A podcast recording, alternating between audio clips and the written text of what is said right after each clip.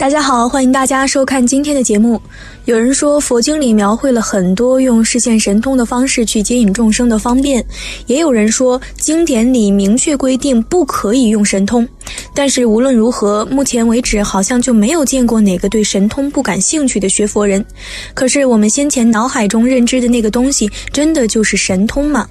今天小编就来和大家聊聊大家最感兴趣的话题——神通。在开始今天的节目之前，还请大家点点订阅和小铃铛，点赞是对小编的最大支持，谢谢大家。首先，我们要知道究竟什么是神通。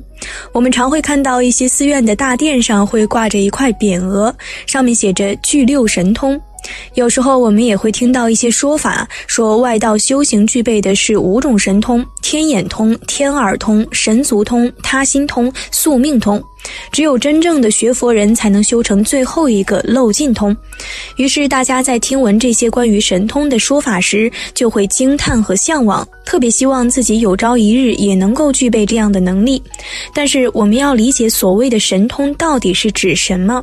神通和我们的某种身心感应是不是一回事儿？很多人都把神通和身心感应混为一谈，其实不是这样的。所有的感应都是五蕴中的受，属于感受的部分。很多人以为神通就是感应，认为神通是一种现象，其实不是的。所有的感应和现象都是神通的因缘结果，它只是一种呈现，而不是神通本身。这是一个重大的认识误区，必须纠正。举一个例子，在《阿含经》里也曾提到过。目犍连尊者奉佛陀的命令，以神足飞到距离人间极远的东方极光佛国，那边的人都是巨人。他们看到目犍连的体型如同一只小虫，内心便升起了傲慢和藐视。极光佛为了破除这些比丘的慢心，让目犍连把自己变成比他们更加硕大无数倍的巨人，大到他可以左脚踩着人间的须弥山，右脚跨在梵天之上。于是，相比之下，齐光国的人竟然小到可以被木间莲放在钵中，被木间莲高举至梵天，然后又端回到人间的释迦牟尼佛面前，最后再送返齐光佛国。此后，齐光佛国的人再无慢心。听到这样的故事，不知大家会有什么感受？首先，一定觉得很神奇，对吧？但是我们想一想，这故事对你的智慧成长有帮助吗？如果它跟你的智慧无关，那么它为什么要被记载在佛经里呢？大家一定要注意，佛经里记载的所有内容都是与智慧有关的。我们学佛一定要回到反文自性的逻辑。佛经里讨论的所有内容都是在比喻你的自性成长。如果落在事相上，既然都到了东方奇光佛国，如果只是为了去摄受一些外星巨人的慢心，那么奇光佛他自己实现神通不就好了吗？何必弄得这么麻烦？所以说不是这样的。这个故事它只是一个心性的比喻。所以，当我们在谈论神通的时候，首先要理解什么是神。神字示字边旁，与同为示字旁的祈祷二字具有类比性，但凡与心性、视线相关的，大多都用这个边旁部首。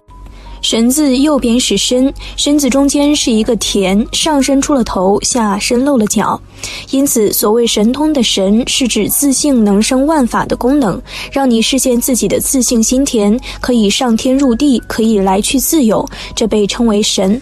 所以，基于这样的认识，我们再来理解一下《地藏经》里佛陀对地藏菩萨的嘱咐：“现在未来天人众，无今殷勤付诸汝，以大神通方便度，勿令堕在诸恶趣。”这句话怎么去理解？意思是要让我们能够以地藏菩萨这样能自在涵养生育一切的自我认知能力，去解脱所有的烦恼、执着和自我束缚，这叫大神通。所以，当我们在谈论神通的时候，首先要理解它是什么，不要把感应当作神通，迷惑于外相，那样你会越来越不通，最后把自己绕进去。通的只是一种自我臆造、意识幻觉，没什么真实的价值。所谓的神通三界、神通光明，就更加与你无关了。那么，神通的通又是什么意思呢？在《长阿含经》里有这样一个故事：几位比丘外出托钵，路过一个村庄，遭到了那里村民的辱骂，说他们整天好吃懒做。比丘们并没有理会，继续托钵行乞。那些村民见状就越来越放肆，其中一个甚至开始讥笑、羞辱佛陀。比丘们终于忍不住了，然后村民就刁难他们说：“你们能不能在不用任何工具的前提下，取下十几米高处竹篮上的一个空碗？”其中一位优婆离尊者马上视线神通，腾空十几米取下空碗，村民们都惊呆了。然后大家开始向他忏悔和顶礼，要皈依尊者。于是优婆离尊者继续沿门托钵，村民们就一路尾随他到了竹林精舍。佛陀看到场面那么热闹，就上前询问。村民把情况一五一十地汇报给佛陀，佛陀即刻宣布一条戒律，说从今往后，任何比丘但凡在人前实现神通，即不再属于正法僧团的一份子。优婆离尊者当场就哭了，他不理解。于是佛陀解释道：比丘在百姓面前显露神通，会让大家把比丘当作偶像来崇拜，与此同时，他们便不再追求真理。佛陀的解释让大家明白了其中的缘由，然后优婆离尊者哭着告诉佛陀说：“百姓羞辱我，我完全可以忍受；但是他们羞辱佛陀，我就实在忍受不了了。”佛陀笑着说：“我都没有生气，没有在意，为何你的心就动了呢？”佛陀的这句话就是整个故事的落点。这个典故主要想表达的其实是佛陀度化优婆离尊者的善巧方便。其实大家都知道，佛是具备六神通的，但是为什么当佛陀看到热闹场面的时候，还要走上前询问？以佛陀的神通力，这还需要问吗？所以这就叫度化因缘的视线。这个时候，佛陀询问发生了什么事。这个视线才是真正的神通，因为佛陀以此度化了优婆离尊者，又借助优婆离尊者给村民视现神通的案例，调教了比丘僧团，同时还让村民们都明确了应该去追求真理的逻辑，这就叫显而不露的智慧神通。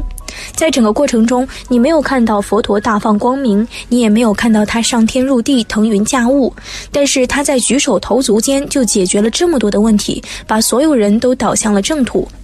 优婆离尊者所示现的腾空取下空碗，那个不叫神通，它只是神通的感应，只是自信能通万法的一种表现力，而你才是那个通万法的自信主人。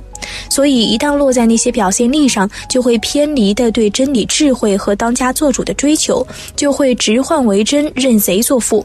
我们要理解的是，佛经里记载的所有神通运用都只是个比喻，其根本导向是让你能够反闻自性，升起谦卑，回头是岸，而不是让你着在一个幻化的外相上无法自拔。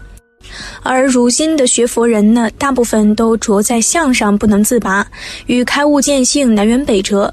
所以啊，通过这些案例，我们要看清什么是神通。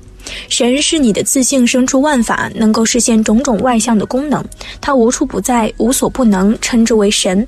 因此，通就是可贯通一切，通达一切，连起来就叫神通。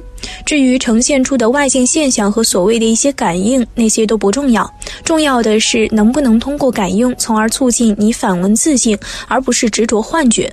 最后，小编再为大家分享两段经文，来梳理一下神通的问题。第一段还是《长阿含经》里说的：“我终不教诸比丘为婆罗门长者居士而现神足上人法也。我但教弟子于空闲处静默思道，若有功德，当自复藏；若有过失，当自发露。”这段话的意义很深，要深入经藏才能智慧如海。千万别觉得自己先前所做的那么点功德有什么了不起，无非就是空花佛事、水月道场，有什么了不起的？还真觉得自己在做什么有意义的事吗？在做这些事的目的，只是为了让你能够回头是岸，引导你去反闻自性，念念绝照，仅此而已。另一段则是出自《南传大藏经·增支部》里的经文。诸比丘成就无法之优婆塞，是优婆塞之旃陀罗，优婆塞之垢，优婆塞之最下列。何等为五？即无信、无戒、侥幸锐相、信锐相而不信业。说的多么的直接！换句话说，有一类所谓的在家居士是最下等的居士。那最下等的居士有什么特征？第一条是无信。什么是无信？就是你嘴上说自己要学佛，但却不按佛的教言而行，只是不断的欺骗自己、忽悠别人，轻视自己内在的勇气、觉知和自信光明。比如有些号称自己是修净土法门的人说：“我什么都不管了，就老老实实念佛，一句佛号就是一切。”对不起，你这不叫老实，其实你特别不老实。因为你都不肯深入了解到底什么是念佛法门，不依古德先贤的真正教言去行持，你这叫无信。第二条则是无戒。什么叫无戒？不能明理达实、审时度势、圆通自在的去调化因缘，并不是说你受持了一个在家居士的五戒，或是受持了八关斋戒等等的在家菩萨戒，然后戒相完整就叫有戒。老子云：“上德不德，是以有德；下德不失德，是以无德。”就是因为你着戒相，而且很多时候都在用与自己不相关戒条去满足你贪婪和急功近利的心态，以为自己是个修道人，用修道的人的形象框死自己的智慧，这叫无戒。那么侥幸瑞相，信瑞相而不信业，说的难道不就是我们好追求神通感应而不肯回归自性的特质吗？所谓须臾不离道，行者当自知。什么是须臾不离道？回到你的初心，回到你的目标标，回到你的自信，这才是学佛之道。好了，今天的内容就和大家分享到这儿了。希望大家在看完了今天的节目之后，不要再去痴迷那些所谓的神通感应，找回你学佛的初心，方能真正踏上学佛之道。期待大家在下方评论区留下自己的感悟。那我们下期节目再见。